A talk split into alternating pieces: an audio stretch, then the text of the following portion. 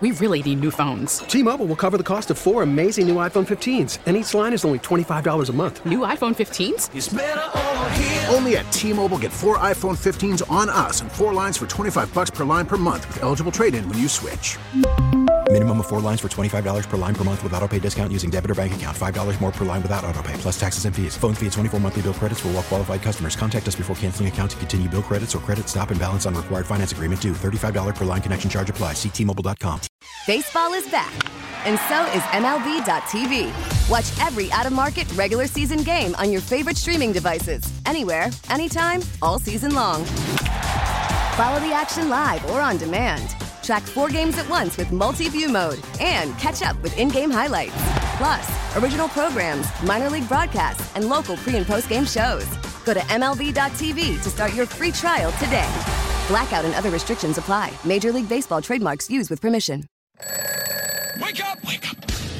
Mike Mulligan. Bears, Bears, Bears, Bears, football, football, football. You know what? I'd like to say you're wrong, Mully, but you're not wrong very often. David Haugh. That was one of the best questions you've ever asked. Yeah, I'm sure it's going to get an answer just as good. Chicago Sports Talk for your morning on 670 The Score, the home for Bears fans. Here's what I want college football to do. Here, here's what I want all of football to do. Uh oh. I'm sorry. This thing at the end of the game where now people are doing these l- multiple lateral plays. Yeah. Limit the number of laterals you can have in one, any one snap. Make it two. That's it. But why? Exactly. It's a farce. I It know, but also it's- increases the, the injury Oh, possibility. so injuries. It also it just creates this this nonsensical ending to every game. Multiple What if they laterals. I what hate if the team watching scores it. and it works? How often does it work, Dustin? Come Remember on. the Stanford band play. The ball is still loose as they get it to Rogers. They give it back now to the 30. They're down to the 20. Oh, the band is out on the field. He's going to go into the end zone. He's going into the end of the Bears. The Bears have won. The Bears have won. How many years ago Um, was that? You, that's a once in a generation type of play. It, two laterals, no more than that, and then after that, forget it. Start your mornings with Mully and Haugh, 5:30 till 10 a.m. Do you not like the Hail Mary? Come on. I now. love the hail mary. That's a football play. Do you like the Statue of Liberty play? I love that even better. on 670 The Score. It's a very particular stance you have here. It is. and I like it. Let's go. Mully and Haugh, Chicago Sports Radio, 670 the score. David hates rugby. That's what we learned yesterday. Oh boy. Good morning, Mully. Happy Thursday. Yes, I have my very specific football thoughts. I, that's a stance I'm not coming off of. When you use some, stance. that was 1982 that Dustin wanted to introduce as evidence uh, to, to counter my argument, but um, well, it's fun. Could, Oh, uh, it's fun. It was hysterical that but you don't like it. It I stand by my. I, Of course my- you do. I, I don't like the the last second desperation just, lateral play. I just don't think you need to limit laterals to two. I just don't because there are some trick plays you could use that might include a third lateral. I don't know. I've We- never seen it. we may see him Sunday. Let's work on it. Well, you know what? It is fake season. You would hope that anything you worked on, you're going to pull out of the bag and you're going to, here, let's try this one. You don't need to be saving stuff. Come up with new ideas in the offseason because guess what? They're going to have a really hard time scoring points. Well, after hearing Matt Eberflus yesterday uh, talk about sitting Justin Fields on Sunday, I will agree with you on one thing. It is fake season. Oh my God. Let me tell you something. I mean, I've heard a lot of absurd ideas in my life. Oh, man. But, but with the response, the sincere response to whether he would play if it was a playoff game. Of course he'd play. Are you kidding me? Are me? you kidding me? And if he didn't, then everybody needs to go. Yes. Come on now. You know, that was absurd because the Bears in the playoffs? You know, listen. I, I, I mean, the idea that uh, is there a draft pick involved in football? That whole thing was absurd enough. But when you answer the question of, well, if it was a playoff game, and instead of saying, you know, well, we don't deal with that, or- listen to this. Yeah, if, if this were like a playoff game, would, would, would Justin's status be the same? Yeah, it would be. Yes, it would be the same. You know, like I said, it's not long term, but he's just not able to go full speed. You know, I asked him how it was today. He said it's still real sore. So Come on. Come on. On you, Sun- you can't be sore in a playoff game when you're a team that the whole offense runs through you. On Sunday, Justin Fields was playing. On Monday, it depended on his health. On Wednesday, he had a hip strain based on the MRI, and he was not going to finish the season in the lineup. He was going to sit this one out. In the NFL, the truth is negotiable.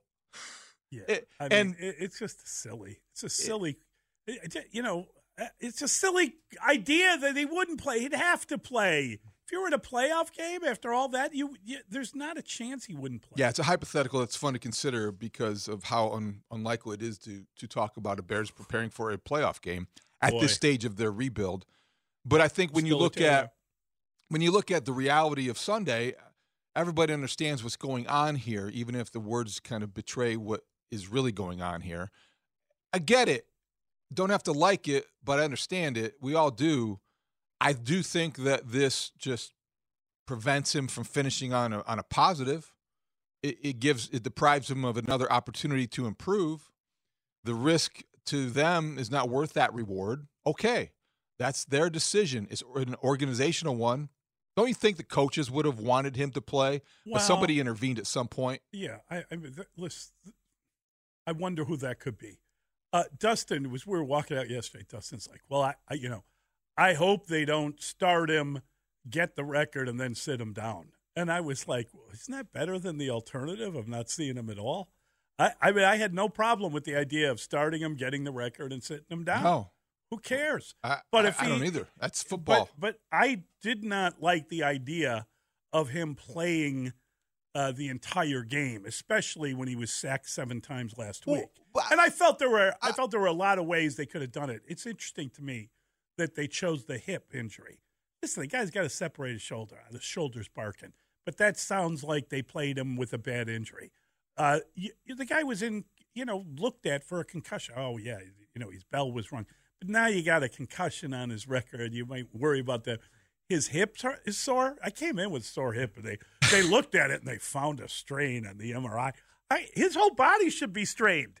He's been hit- he's been sacked fifty five times. Yeah, after 16 games, everybody's body's a little strained. And uh, yesterday, Well, a couple 15 people for him. 15 for him, but at this Because of the stage of the season, people on that roster, given what the Bears have been through, they're all a little banged up. And I, I you know, on social media yesterday, some people coming at you, and and and it's such as like, well. Of course, didn't you see him stretching his hip on the sidelines? Didn't you? He does that every, Every week. game they do and that. one week it's his hamstring, the next week it's his calf. It's a it's a cramp, it's a strain, it's a pull. Okay, he's beaten up, he's banged up. Okay, we understand. I, I am with you to a point. I get the record, play, but Mully, at this by the same token, you don't know what's going to happen.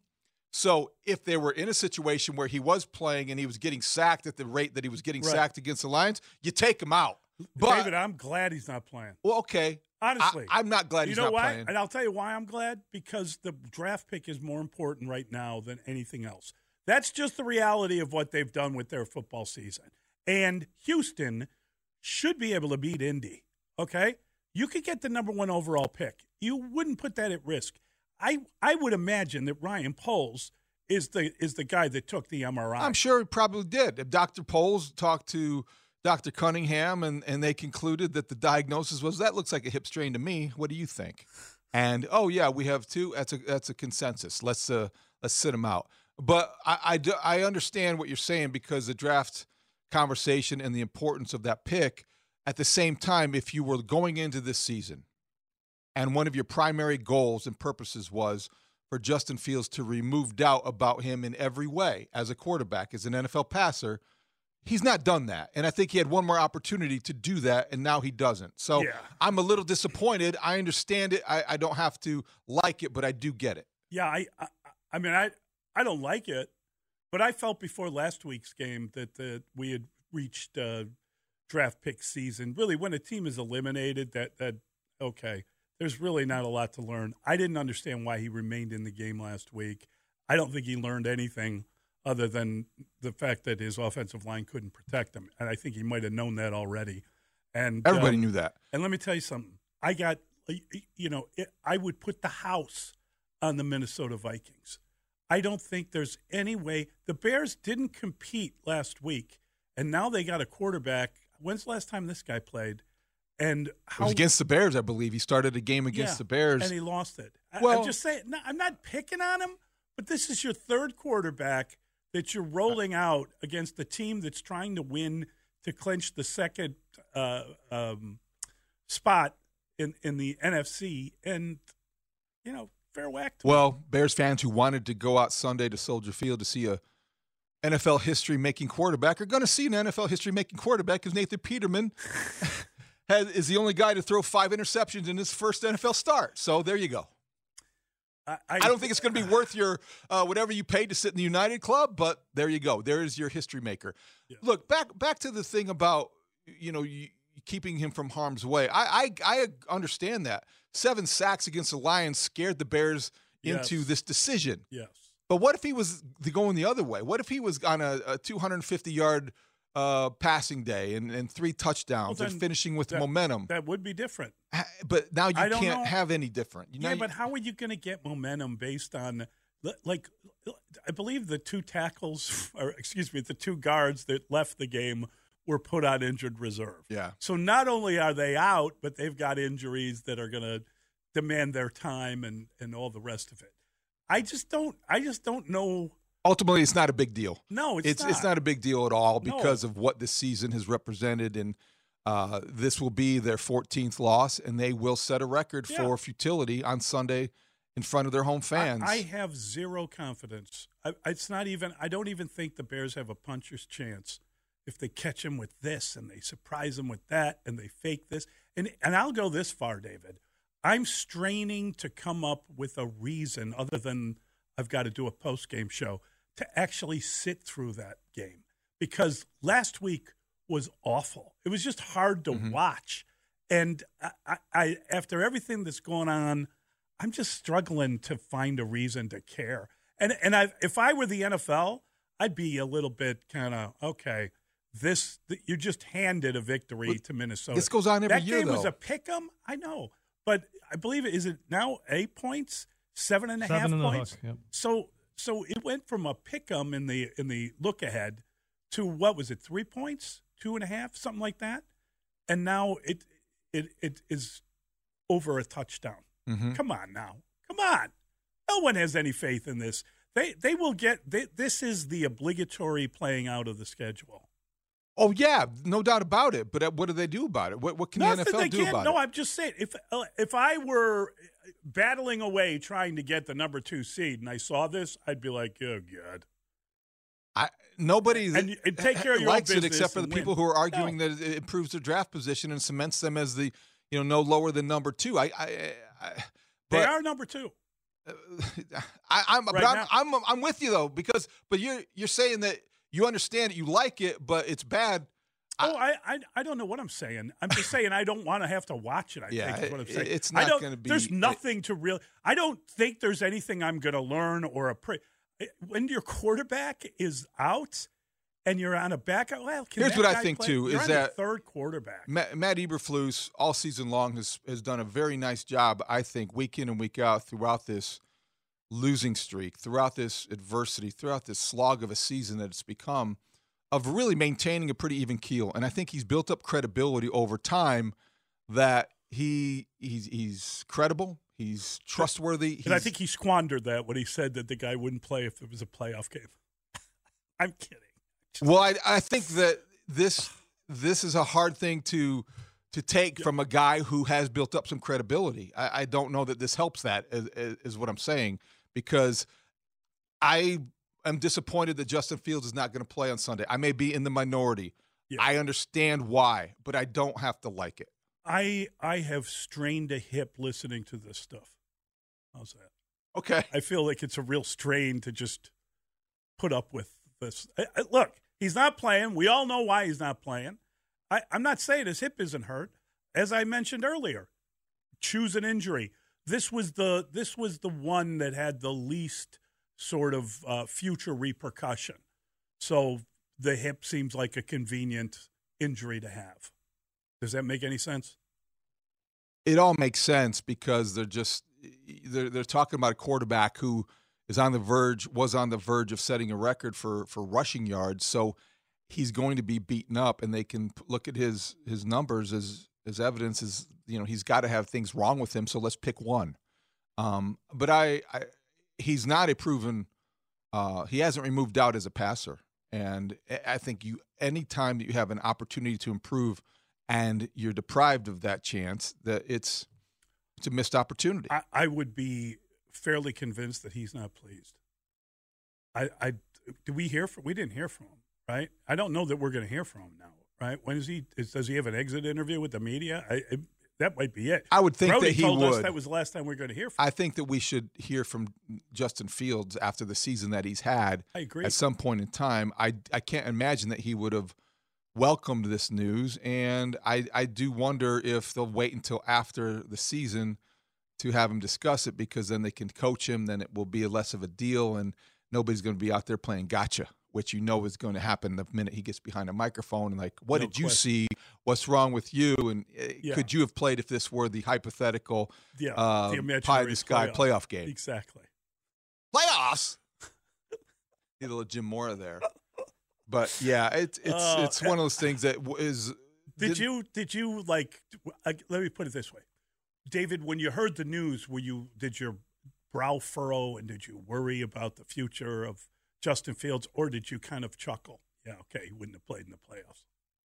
I, I don't think I, I I chuckled. I just I, I probably you know grimaced or smirked because it's just Yeah. a predictable, um, Right. misleading half truth. Uh, he, he- he, he's he's no doubt injured. No question. obviously banged up, but I I just don't know that it would be bad enough to keep him. Whether it's a playoff game or a game to get into the playoffs, if it were if it were a game that mattered, Justin Fields would be playing Sunday. I truly believe that. I, I, I there's no way you would go into a playoff game without your best player. I mean, honestly, it, it, it- I'm not trying to be mean about it or cruel about it. But he has to say that. What else would he have said? No, of course he said it, but it was. I mean, and you're right. He's worked very hard to get the hits principle going. To get people, it just is fading away at the end of the year. Uh, you know, the Buffalo loss inevitable. The loss last week rough, and now I've got very little faith in them. They've, you know, again, Minnesota has something to play for, and Minnesota is trying to get different records going too.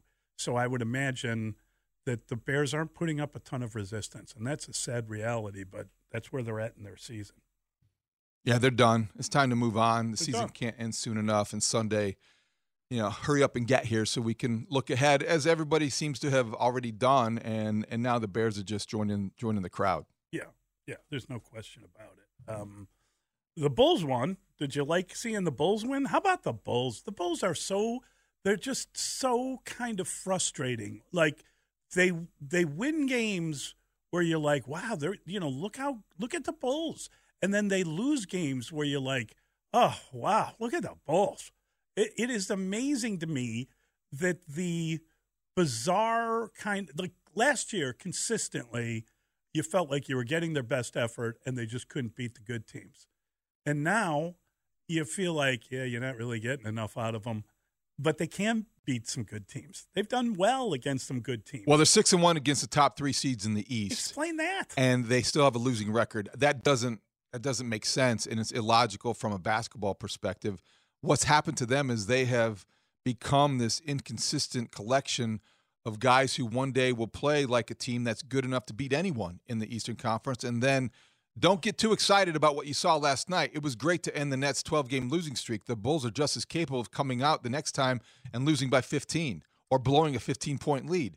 I don't understand that because I think Billy Donovan, you, you, you know what we think about Billy Donovan Right, here. Right. But they have the, the traits of a team that's very difficult to coach and hard to predict from a night to night basis, game to game, week to week. And I, so last night was fun. So I guess you just enjoy that for what it is. And they held Kevin Durant under 50, so that's a good night. Well, I mean, how uh, about that? They're, they're, they Yeah. they they went into in the post game. Patrick Williams, who had an, I, mean, I have to give him credit. He had a good nice, game. He had a nice offensive game, but after a bad game, after yeah. a terrible, horrific like box Mistake on out the- somebody. yes. Don't overstate it. Why not? He missed a he missed a box out. That But the wasn't guy had a lane violation too. That wasn't just. I'm sorry, we digress. out. But Patrick Williams last night post game they went to him for And, and he's talking about the fact that they what the, the defense they played on a guy who had 44 points.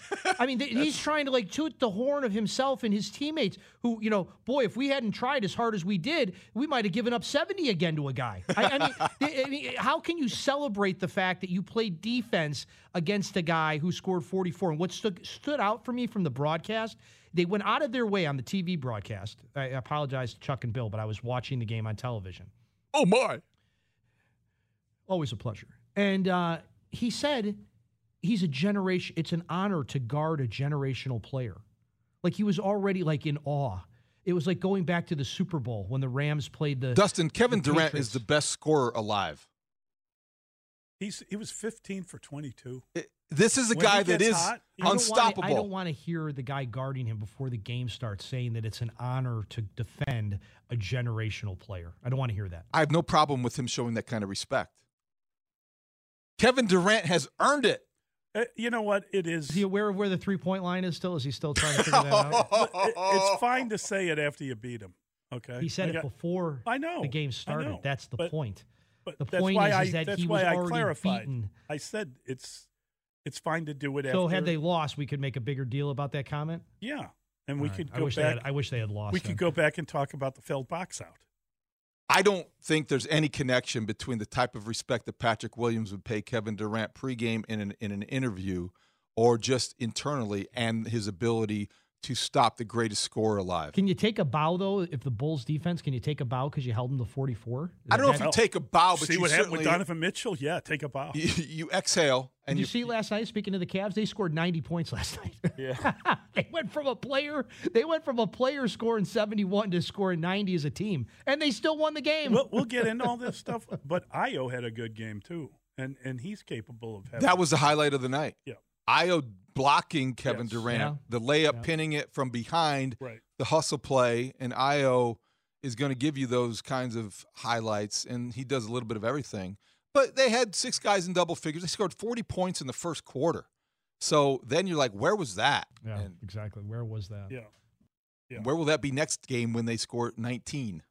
Well, they're playing that boogeyman team, right? The 76ers. They haven't beaten They, them. in when's the last time they beat them? forever. Yeah, yeah. That that's because they got a guy who's tall, so you got to beware the tall guy. Well, Patrick Williams will be honored to try to stop Thank you, Joel Embiid. I'll be- I- you- you- he'll you be beat honored me- to you be beat dunked to over. Button. Your button's on all the time. Mine's not. I had to turn it on to lean into that one. Very well done. Very well done. Oh played. boy! All right, we've got uh, we got all the stories of the day, and we're going to pick them apart, and we're going to talk about all the interesting elements of uh, of the Bears finale. We'll give you a list Both of, of things, potential fakes. Uh, what what are you looking for? How are you going to have three hours of pregame coverage? Oh, that'll be easy, because the pregame and the postgame will be about the future, not Good. necessarily that game.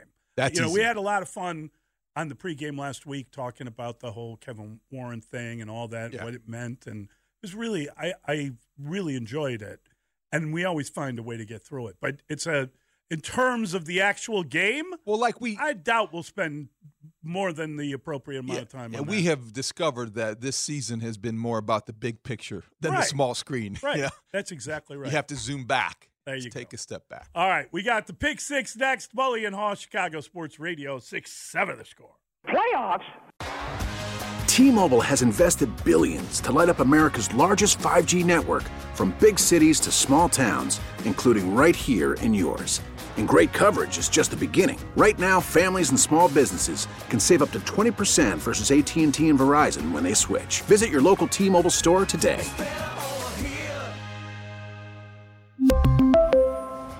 Plan savings with three lines of T Mobile Essentials versus comparable available plans. Plan features and taxes and fees may vary. We get it. Attention spans just aren't what they used to be heads in social media and eyes on Netflix. But what do people do with their ears? Well, for one, they're listening to audio. Americans spend 4.4 hours with audio every day. Oh, and you want the proof? Well, you just sat through this ad that's now approaching 30 seconds. What could you say to a potential customer in 30 seconds? Let Odyssey put together a media plan tailor made for your unique marketing needs. Advertise with Odyssey. Visit ads.odyssey.com. It's Pick Six with Mully and Haugh, where we debate the top six sports stories of the day and then open it up to you, the Chicago sports fan. Call us at 312 644 6767, or you can tweet your thoughts at Mully Haugh. Pick Six with Mully and Haugh starts now. Are you surprised that Justin Fields will sit out Sunday's season finale due to a strained hip with a shot at the number one overall pick still in play for the Bears? Are you buying the decision as strictly injury related? Is the diagnosis too convenient in your opinion? What do you make of the Pick'em early line, now a Vikings minus seven and a half to eight, depending on where you play, with Fields now out? Well, there's a lot there. Um, I can't say I'm surprised that Justin Fields didn't didn't uh, isn't going to play. It was hinted at. I, I, there was an unequivocal he's playing on Sunday, and then on Monday it was uh, well, you know, we'll have to see how he feels, and uh, and apparently uh, they decided that uh, yeah, um, I, you know, the diagnosis too convenient in my opinion. I think that there there are several different reasons that you could choose not to play uh, Justin Fields, and I think this is the least offensive one. This is the one with the least amount of concern. The idea that he's well, he's actually game to game, but this is the last game. That's effectively what they're telling you. So, so I, I do find that fairly convenient, and um, I think uh, the Vikings. Two things have happened. The Vikings have stated their preference to win because they want to get in that number two seed, and they uh, are starting all their players and then the Bears are without their best player. So I think both those things clearly make them um, more than a touchdown favorite. You know, we do radio here, and when you when you talk on an open mic, you say a lot of things. You guys say more words than I do, and Eberflus has to talk quite a bit for for a head. You know, he didn't sign up to talk; he signed up to coach football. But just what struck me in the transcription was due to Justin Fields coming in on Monday complaining complaining that like jumped off the page. You Sore know, hip. So Justin Fields was compl- if Justin Fields hadn't complained, so oh, now yeah. like It's all we would have we, we would have played him. You know, it's Justin Fields is the one that's not wanting to play. It's not us.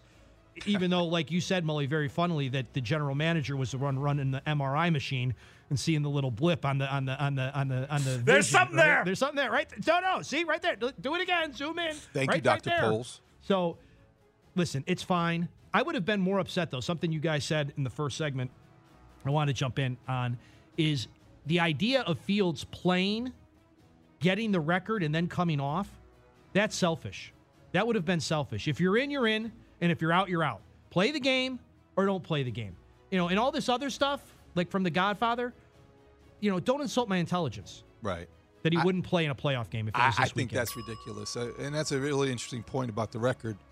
But I think what we have seen, or what we saw yesterday, was that in Week 18 of the NFL season, Matt Eberflus introduced the quits principle because Justin Fields not playing, I think, is only indirectly related to his physical status. Everybody's banged up. We can't disprove this. We don't know if they're fibbing. We'll never know. And frankly, probably doesn't matter.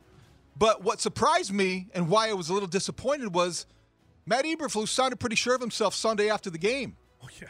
That he was going to play. And then Monday it was less so because maybe Justin Fields came in complaining. I think Or- that was the bad choice. or the general manager Or complained. the general manager complained that you were too adamant that he was going to play. What are you thinking, coach? We're the general. We're, we're in the front office worried about the future. Forget about the present. I think somebody got to him clearly. The truth, as we said in the NFL, is negotiable. NFL teams lie all the time. And and I got to tell you, when you mentioned the quits principle, maybe it's just there's a Q and a and a U in equanimous, but I thought that's what you were referring to, signing a guy to a uh, one-year No. contract extension No. when he's effectively That's done nothing minutia. Is oh okay. That- I thought it was part of the quits principle. No, I, I don't think so. I you, it's a it's a cute Q. In you know they both have that letter in common, but no, Okay, that to me is is minutia. What the Bears decided to do with Justin Fields is understandable and I guess defensible when you're looking at the draft realities, but it's also to me disappointing. To answer your question, That's Devin Hester, and congratulations to Devin, a finalist for the Pro Football Hall of Fame for the second straight year. Is this the year Devin Hester finally goes in, or is the line too long? I, I mean, he's only been up twice, right? This is, I mean, it's not a finally, but I think this is the year he does get in. Um, yeah, why not? well, I'm always a believer in either. I, I do believe there is a big difference between a first ballot Hall of Famer and then a Hall of Famer. But I think if you're getting beyond the, the, the first two chances that you have to get in, then you're really not a Hall of Famer because Hall of Famers, when you say their name, when you say their name, you should instantly be able, assuming you saw them play, you were part of the of the, either the fan base or the media during that that player's time on the field, you should know immediately Is that he? that guy. In my book, he's a Hall of Famer because they changed the rules. When you change the rules of a sport that's been around for a hundred years, and ha- and and it hasn't been the same since. It worked. Like the rules that they changed worked. Like guys don't do that very often anymore, and and it ruined him. But let me, you know, when you look at this, and I don't know, I should know, but you guys know these rules. But is there a minimum and is there a maximum? Like, do they have do they have to put in a guy or two? Is there a limit? Can they only put in five? I think they've adjusted that over the years. I, I don't know if there's a limit on uh, on the number of guys that go in. There, I- there's not a limit, but you have to keep the line moving. right, and I think they understand that. So there's probably I have to look into that specifically. Because when I look at this list, sorry, David, when I look at this list, I mean, one guy jumps off the page at me that he is a Hall of Famer without a question. The other guys, I'm kind of like, Well, who's the guy? Name names. Darrelle Revis. Yeah, Dar- Dar- Dar- Dar- when when you say Yeah. Darrelle Revis Hall of Famer, you know Revis Island, the whole th- Darrelle Revis Hall of Famer, and then I look at this list, Devin Hester Hall of Famer. The other guys, the Hall of Very Good, but not the Hall of Fame. So I'm, that's what I'm at. I mean, when you talk about is the line too long, that's what I'm asking. I'm, I'm trying to figure out like if there's five guys that are ahead of him getting in, so they can't put in six if there's a limit. And I just this list does not scream obvious Hall of Famers to me. Well, All think- very good. One guy I'm not sure, quite sure why he's there, but I'll name another name, Zach Thomas. Okay, very good, but not Hall of Famer. Yeah, Jared Allen's on that list too. He was a very good player. Very good, not Hall of I'm Famer. surprised he's a finalist, frankly. When you do something better than anybody's ever done it, I think you have a spot reserved for you in the Hall of Fame. And Devin Hester was arguably, I guess it would be our argument here in Chicago, arguably the best return man in NFL history because of the impact he had on the game, because of the way that he performed, and he has the numbers to back him up. And so, by virtue of that alone, I don't. I'm not sure it matters who else is on the ballot. It shouldn't really, and the numbers will get the the specifics. But when you look at this this specific list of finalists, his name is one that stands out. I think Darrelle Revis is the other. Joe Thomas probably is a guy that will get in at some point in time, even though he played for a bad team. Maybe not. He may have to take a while. But you look at the, the rest of the names, and there are no obvious yeses. And so Devin Hester, to me, in year two, this is his second year, correct? Yes, his That second year. he is- Finally. he is a he is a definite yes. So this, I think, the whatever waiting and whatever frustration he felt and disappointment last year, I think he's gonna be he's gonna be happy with the news this year. Don't know anything, we can't predict that, but I would think it's a, it's a good year to be Devin Hester. I, I also think it's really hard to get a return guy in the Hall of Fame because the impact he made, however great it was, and however you know he did two, he did it one year and then he came back and did it again. You're not touching the ball enough in a game, right? It- like he wasn't a great receiver. They didn't know how to use him. He, they, you know, he started. He was going to play a, a cornerback, and then they drafted him as a return guy and that's and he was a hell of a return guy, and he's going to make the Hall of Fame as a return guy. But he, there's not enough plays on either side of the ball at any position that would make you think that he's um, a Hall of Fame player other than as a returner. That's and why before we get on to the next question, according to the uh, Hall of Fame's website, the finalists are reduced from 15 to 10, 10 to 5, and then those five are given yes or no. It probably would be a maximum of five there, but not all five then are automatically in. because finalists are voted on for election into the hall on a yes or no basis after you get down to the five finalists. So that's so the no, max. so no more than five. Right. We get into the whole like the veterans and the, the old timers and the modern era. I'm not talking necessarily about a pick six or something like that. That's Brad Biggs. He'll be here at 7. Biggs time. Amid a report from a family friend that Damar Hamlin's recovery is moving in a positive direction. What did you make of the NFL saying it's still considering various options following the suspension of the Bills Bengals game from Monday night? Was there a plan that made sense to you, and how should Hamlin's medical status impact the decision? Well, I think that the one that made sense would be, uh, as I said yesterday, it's not maybe fair. What is about what we watched on Monday night? But if you have to move forward and determine a number one seed in the AFC by virtue of the winning percentage, so be it. This is one of those years. This is these are extraordinary circumstances, and that to me is the cleanest way to move on. Certainly, teams will have their you know reasons for opposing that idea, but to me it just makes the most sense. Now, if they have a contingency plan, the the most logical one that I saw offered would be to move the, everything back one week and take advantage of that off week between the the extra the extra weekend be- before the Super Bowl after the conference championship games.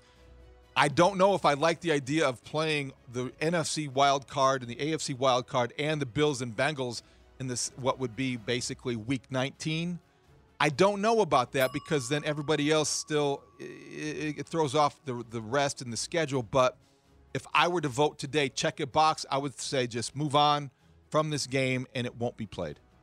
Well, first, I want to say that it's great to hear that things are moving in a positive direction for Damar Hamlin, and I do think that impacts the, especially the mindset of the Bills. It impacts everybody's Yep. mindset, but specifically his his teammates. So I, I'm taking this from Pro Football Talk. He was on a Pittsburgh radio show, and this is what, according to the tweet, he got wind from a high level NFL people that this would be the following schedule that could happen. Week 19, Bengals Bills, plus the NFL wild card, NFC wild card playoffs. AFC gets a bye. AFC wild card gets a bye. Week 20 is the AFC wild card playoffs, and the NFC playoffs would get a bye. And then, of course, you would lose that week in between the games. I like that. I like that much better than winning percentage. I like that much better than flipping a coin. Again, if it if it matters, okay, it, it, it may not matter. Week 18 might might solve all these problems, but if it matters, that game should be played. Um, you know, I heard our buddy Bruce Murray on the NFL Network, and he made a point that I had not thought of, which was that uh, this game was suspended, and presumably, if they play it, it will be resumed. So you go back to the same stadium, to the same spot on the field where where um, you saw um, Hamlin go down, and you want his teammates to line up. I think that his medical status really should impact this decision, and I think that it's part of it. And I heard Joe Burrow say, "Hey, you know, we'll play what we'll do. We'll follow their lead. We'll do whatever that is good for the Buffalo Bills." That was strong. I thought that was really strong, and I I think that is something to just keep in mind. So, uh, Damar Hamlin, you, you're right, Dustin. All the prayers, and let's hope that uh, that he recovers. I do think you have to play the game, however, and I do think that that um, the solutions that are being mentioned are probably the right ones because Cincinnati still has a chance too, right? So They do even- have a slim chance. they yes. have a very slim chance, but they have a chance for the, the, the second seed, um, right? Which is a big deal. The other thing is, uh, correct me if I'm wrong here, but if Kansas City, if this works out the way that you've described it there, Kansas City could conceivably get three weeks off. Yes.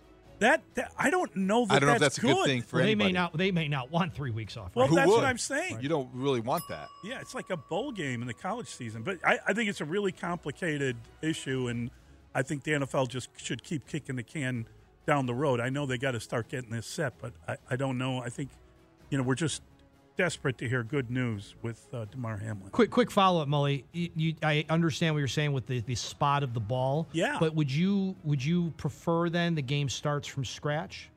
No, I think it's a suspended game. I think you. I But you- mean, I'm saying you it was seven to three. Right. Well, you and I, you and I are in agreement that the game should be played if, if it needs to be played based on the Right. Week 18 outcome. But I'm asking if it's played again.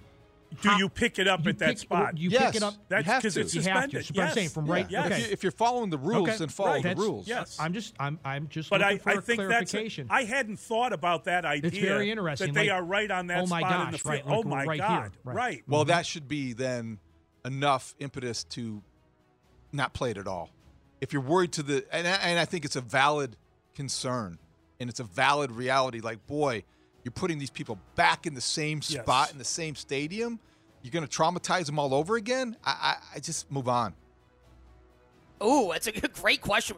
Are you worried about Nathan Peterman starting behind a makeshift offensive line after the team put Jenkins and Schofield on injured reserve yesterday? Do you care who starts the finale with cornerback, cornerback, not quarterback, cornerback Josh Blackwell also going on IR? Fields out with the element of this team. Are you most interested in watching? The Vikings. right now, the most interesting thing about Sunday is the Vikings. If you care about the playoffs and you're a football observer and you're just looking at this, trying to be objective about everything, I'm curious to how the Vikings recover from how they were handled by the Packers and how hard they're trying to win this game and what they think about momentum heading into the postseason. With the Bears, there's very little there's very little to watch. Here's the one thing I will be keeping an eye on, I guess paying attention to and valuing. Are they exerting effort? Are they giving you a professional effort? Because that was lacking in Detroit, and shame on them for having that kind of effort against the Lions. But I want to see willing tacklers. I want to see evidence of the hits principle, which has turned into the quits principle. I want to look at the Bears' defensive front and maybe see, oh my gosh, a pass rush. So there are little things about the Bears I am interested in. Big picture, though, I'm more interested in what the Vikings are doing and how they head into the postseason. Well, Justin Jefferson is sitting on a record, Right. and I find that interesting. Like you know, the the Vikings are winning the North. They've they've won the North. They're going to the postseason. I don't think they can really help their um, situation much more. And I don't care if just if Justin Jefferson Second plays seed. or plays or not. I don't think they would risk losing to the. But I'm saying, like, do you do you pepper Justin Jefferson? What what was the game? You probably covered it, Mully. What was the game where? Um, the Bears were Jerry Rice was going for Oh, a record, and it ended up Terrell Owens ended Yes, up with like a- 20 a, catches a monster. Yeah, yeah, yeah. right. I'm just That saying, like, San could- Francisco. you know, could could the Vikings David? game plan? Could the Vikings game plan be like just peppering Justin Jefferson? And then it goes back to what you said earlier, David, the quits principle. Like, who's quitting? Like, you know, we, we talked about it yesterday. How many guys that play this Sunday will be playing week one for the Bears? How, how many guys will even be on the roster, right? Like, who's going to play? Who's going to quit?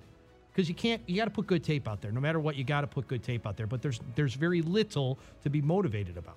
Texter checks in says it should be called the hips principle. That was funny. uh, yeah, Yeah. that's very funny. And uh, and we have another texter who wonders um, what would happen if um, if Nathan Peterman ended up having a good passing game, which is very amusing to me. That idea because it would throw everything. You're like, what? You know, it was always there. Um, I think the thing that I'm interested in, there are little individual things. For instance, uh, Cole Kmet has 487 yards. Can you get him to 500? Can the Bears have a 500 yard receiver?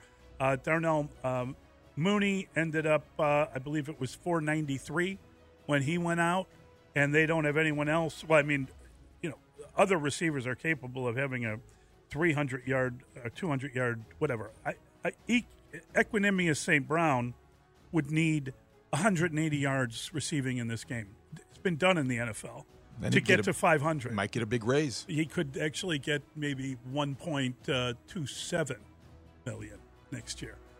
Um, I, I'm interested in looking at Chase Claypool, looking at the receiving core. Um, I'm interested in the offensive line. I'm fascinated by who they play and and how bad those players are. You know, there are guys that probably aren't a part of this thing. N'Keal Harry and Byron Pringle and the receiving core. There are definitely offensive linemen is Alex Leatherwood going to be a, a healthy scratch? Um, I'd be very curious to see if he plays, eh, or if Dieter Eiselen is the preferred replacement. Boy, will that at one of the guards. Well, Oh, my exactly. goodness. Exactly. So I think there are a lot of questions like that that I'll be looking for in general stuff. But um, no, it is the um, it is the quality um, un, underperforming in this scheme. Is one uh, texter just checked. You're gonna still tell your wives though that you got to watch the game, right? Like, Um, well, I have to watch the game. right? I'm saying so. No honeydew list pop-ups or anything. It's the last game of the season. I got. I got to watch. I'll be in the press box. I'm I'm I'm going away. See, I'm on to my couch, David. flying I, I, I can't. yeah, no, you you know, you do your job. Don't ask me about that.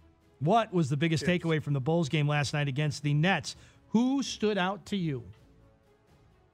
Well, I think that there were a lot of takeaways from the Bulls game. Number one, that they actually won, and uh, and they they did a pretty good job. I think to me, you know, obviously Patrick Williams. They don't win that game without Patrick Williams scoring some points, and they don't win that game without Ayo uh, scoring and playing his game. So, to me, it wasn't so much that they got everything from the the best players, but to me, it was a, a couple of guys that you didn't expect a big game from really were there for them and helped them win that game.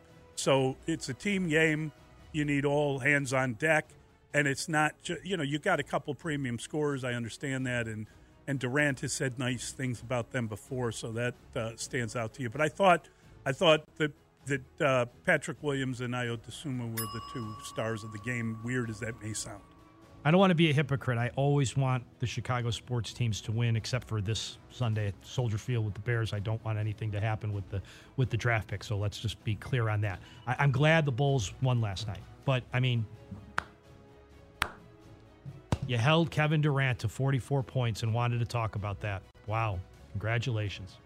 That's what stood out to me. They beat a team that had won 12 in a row. Yeah, That is not That's what stood out. worthy of just a golf clap. No, it's the uh, David again. Listening, right? Okay. I'm. I, I'm. They want to take a lap. They want to take a lap about Kevin Durant. It's like Wayne's World around here with me. It's you bad know. blood uh-huh, around here uh-huh, with you. Uh huh. Uh huh. They want to take a victory lap for holding a guy to 44 points. That's not. y- y- You don't get to do that. And maybe that's just Patrick Williams' youth not getting it. But I, I didn't like that. I didn't like what he said before the game, and I didn't like what he said after the game. I like what he did during the game, and that's why he was the best player uh, or the one that stood out the most for the Bulls because they needed that kind of effort. They beat the hottest team in the NBA on their home floor. What that the biggest takeaway to me was that this Bulls team is capable of doing big things if they can focus, if they can get the quality depth they get got from six players in double figures last night, if they can get the two-way uh, players like Ayo and Patrick Williams to do what they did in contributions, if they could find teams that Vooch is going to uh, enjoy a mismatch at times. That's a good matchup for Vooch, and he had 21 and 13. To me, the Bulls just were confounding this season, but last night reminded us of how good they might be. It's, it's appropriate to ask these questions this time of year. It's also probably the worst time to ask these questions.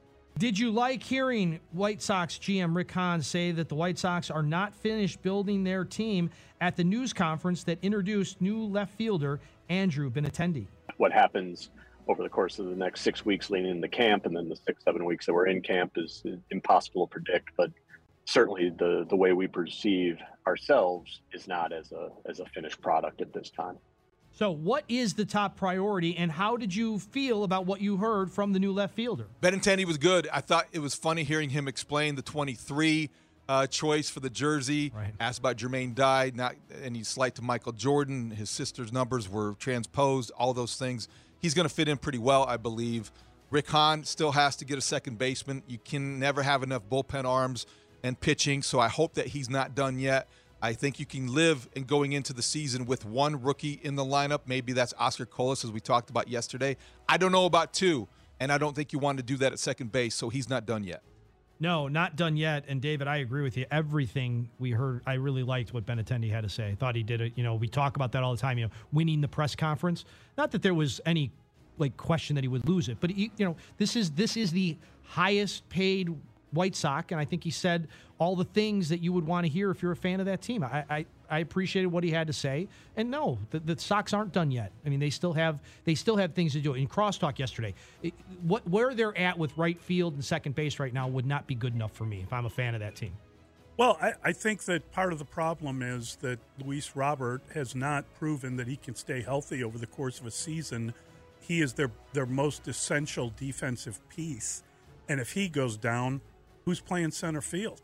I mean, is that what Eloy eventually does? Is that what you're moving Andrew Vaughn back out in the outfield? Is that why uh, Gavin Sheets is not? I mean, give me a break. You know, the, the White Sox solved the problem with Benintendi. I thought it was really interesting that he said that they were the first team to contact him. So obviously they were they were very interested in getting him, and it took them a while to double back to doing that.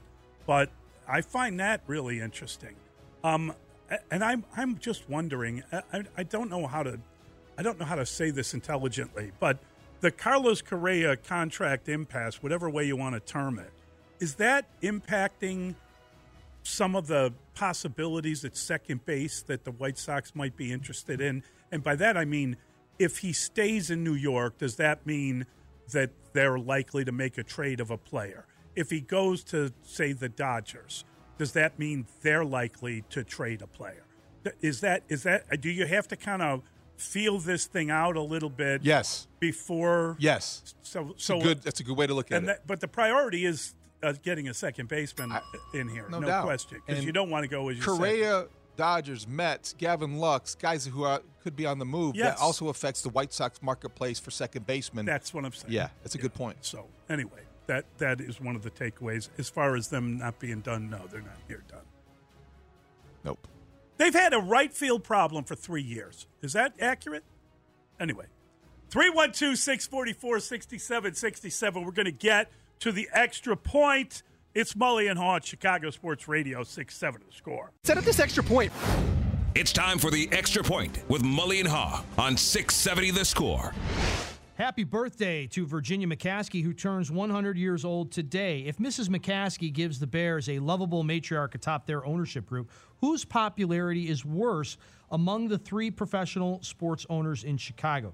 Tom Ricketts, the Cubs chairman, who overcame losses of biblical proportions during the pandemic, Jerry Reinsdorf, who runs two teams without actually ever being quoted publicly, or Rocky Wirtz, who's still trying to pick up the pieces after a scandal that tainted the Blackhawks' legacy? Or is it still the McCaskeys in a Bears town? Wow, there's a lot there. Happy birthday, Mrs. McCaskey, 100 years old. And she's been alive for 1,415 Bears games. That's uh, all but, I think, 36 games. But it, it's an amazing life that she has uh, lived. And yeah, when you look at the rest of the owners in town, if you're talking about popularity or unpopularity, I think that we'll find out a little bit more about Tom Ricketts and how he may have recovered at the Cub convention next weekend. We'll see. I don't think he's at the bottom of the list or the top of the list if you're talking about unpopularity. Rocky Wirtz, boy, he has uh, not represented himself well the last time we saw him publicly. Um, the Hawks are somewhat in somewhat hockey oblivion, and I think people are not paying attention to them. So maybe that helps him be ignored in terms of being unpopular. He certainly is polarizing still because of what this franchise has been through, and he is presiding at, at the front of it. And the last time we saw him, he lost his cool. But I think it's Jerry Reinsdorf, and I think it's Jerry Reinsdorf just because even though he has more championships over during his tenure than anybody else, and he can make those claims, he still, with the White Sox, the Tony La Russa residue remains. Uh, with the Bulls, to a lesser degree, there are fewer things to complain about, but I still think that he is, to me, as polarizing as any of the three that we're talking about here. This is a really great question, and something that I think fans would have a really strong opinion on. I think it really depends on, you know, I, I am not a believer that you can be both a Cubs and a White Sox fan. I, I, I truly, that's one of my hard, fast. You're either one or the other. You're not a, I'm a Chicago sports fan. No, you're either a Cubs fan or you're a Sox fan, and then hopefully you like the Bears and the Bulls and the Blackhawks. But right now, my fandom level for the Blackhawks is at an all-time low. Even though they, eh, you know, in very recent memory, and I was lucky to be here at the score for all three of them winning the Stanley Cups. I mean, what went on under Rocky's watch on and off the ice is just really bad. And then how you handled it was even worse. And so that's where I have to go here. You know, I David, I hear what you're saying about Jerry Reinsdorf. I just feel that not only us as members of the media, but fans as well. Like I think there's so much that Jerry, if he talked, could explain and actually make us smarter. Because I think the guy's a really smart guy, and I think he's got a lot of good things to say. I just wish he was out there more, even if it was somebody that he really wanted to talk to. He didn't talk to anybody publicly.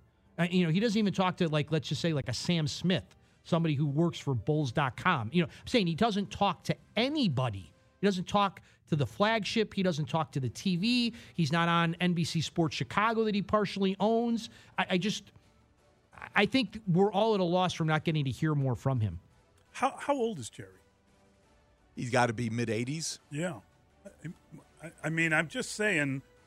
Yeah, I listen. You know, happy birthday to Mrs. McCaskey. Uh, I think it's um, it's extraordinary. hundred years old is unbelievable, and um, and apparently um, no signs of slowing down for her. I mean, she's been ill and she's bounced back.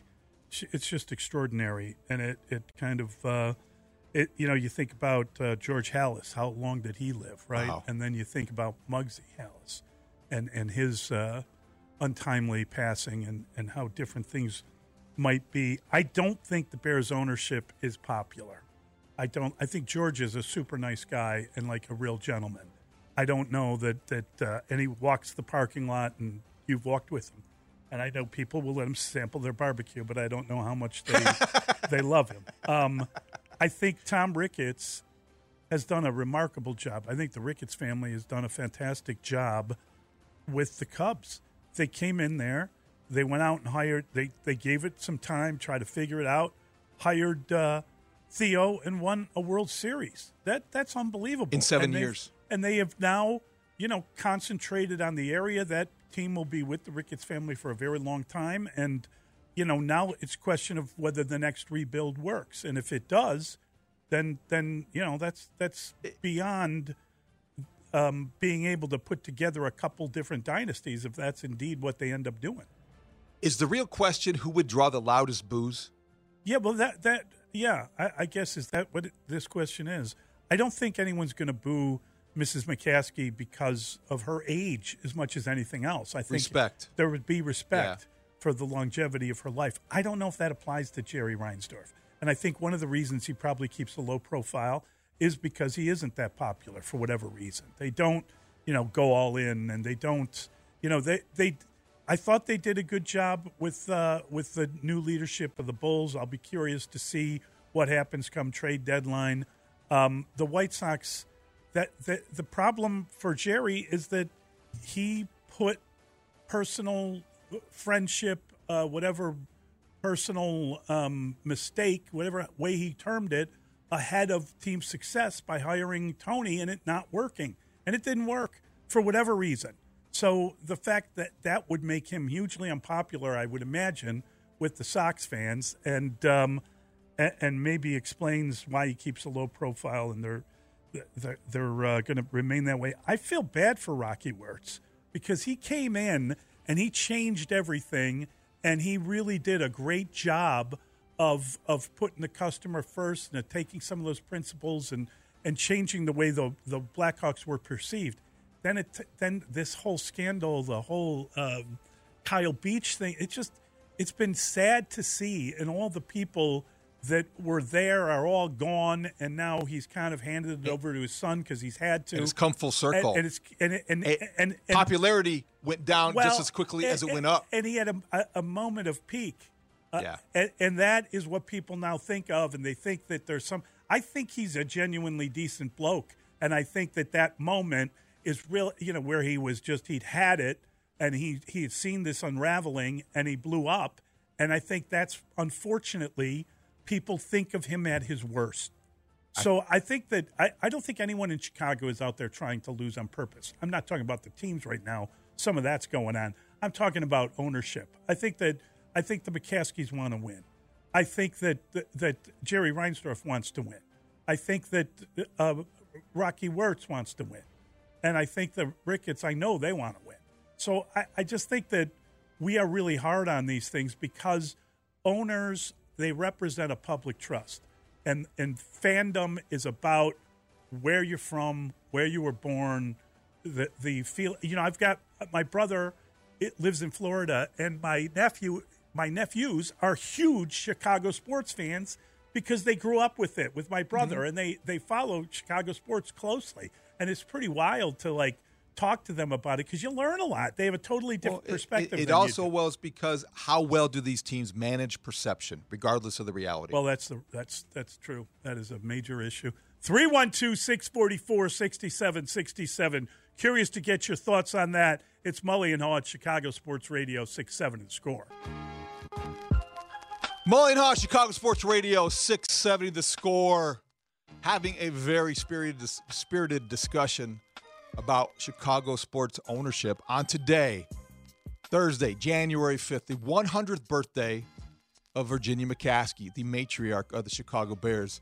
And we are getting full phone lines. But Mully, you made some good points about, well, every owner in town, but I think that Rocky Wirtz is the guy who we are remembering his last big public moment. Right. And you called it a fit of pique. It's a really good term. And I wonder as we look at, you know, also how the perception affects reality, why he hasn't been more active. Is it because they are so bad?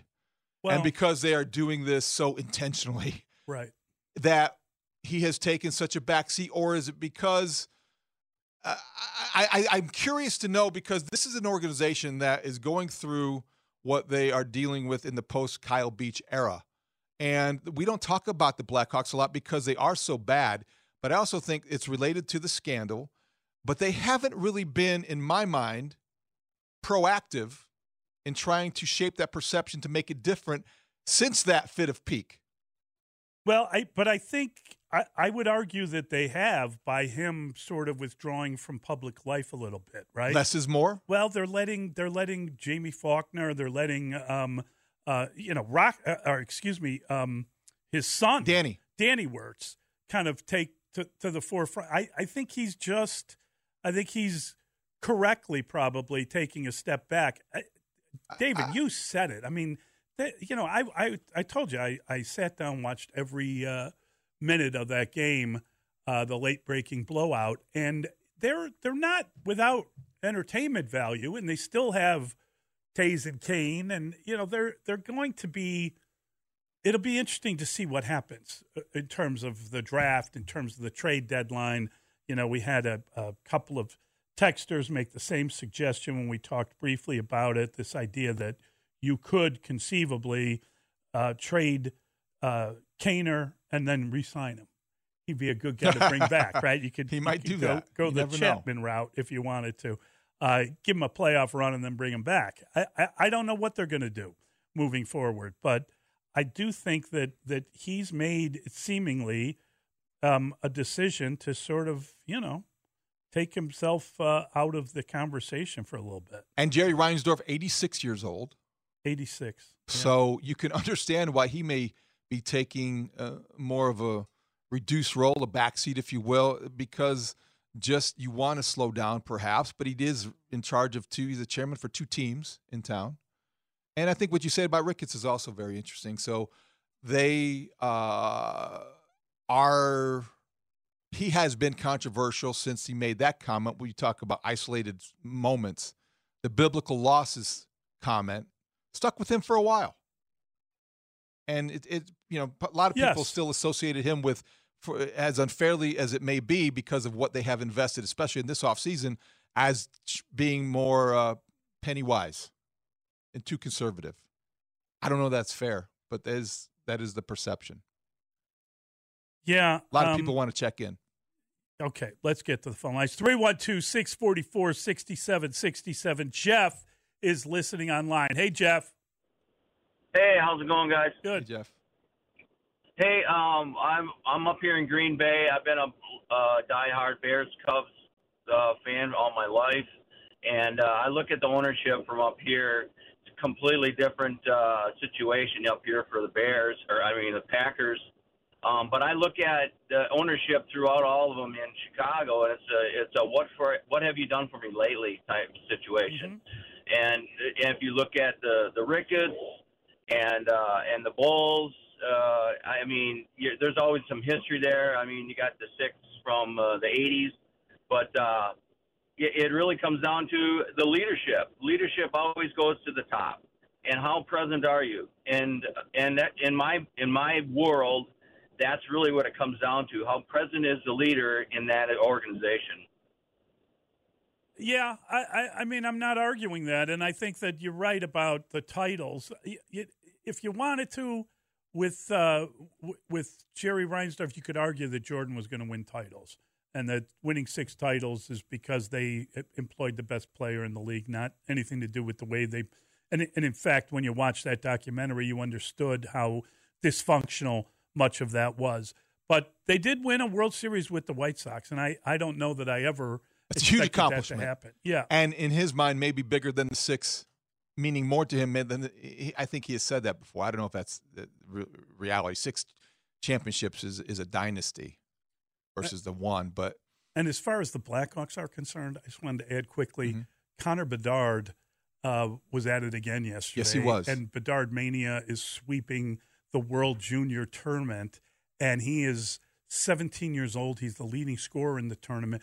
You know, that I, I read a thing that said that if he were 19 and doing this, he'd be the number one pick in the draft. The fact that he's 17 and doing this means that he is already being viewed as a generational talent, and he has emerged uh, so distinctly as the best player coming up in the draft that maybe if Connor Bedard is here, uh, and the, and you got you know it changes the face of the Blackhawks. Yes. There's no doubt about Yes. it because he did lead Team Canada over Team USA in the juniors. he Six to scored a goal, six Yeah. to two. He's setting records for goals Yep. and a point and points and uh, assists. And and so Connor Bedard is a name you want to keep an eye on because he could change the complexion of hockey in Chicago and get it back to the point where people want to pay attention uh, in time, whatever whatever time they need. But you're right. Connor Bedard is one of those guys that the Blackhawks will be in a position, perhaps, to draft if they continue this tank as successfully as they are tanking. Way to go. 312 644 6767. We've got Biggs time next. We're going to talk to uh, to our dear friend Brad Biggs. We'll get his take on the Bears uh, minus Justin Fields on Sunday, and uh, and we'll find out who else is in and out and what Biggsy thinks they're going to do to try to uh, prepare for this game. It's Mully and Haugh on the score. I don't think it's any of your business. And I think you should get on to the next subject. We really need new phones. T-Mobile will cover the cost of four amazing new iPhone 15s, and each line is only $25 a month. New iPhone 15s? Only at T-Mobile get four iPhone 15s on us and four lines for 25 bucks per line per month with eligible trade-in when you switch.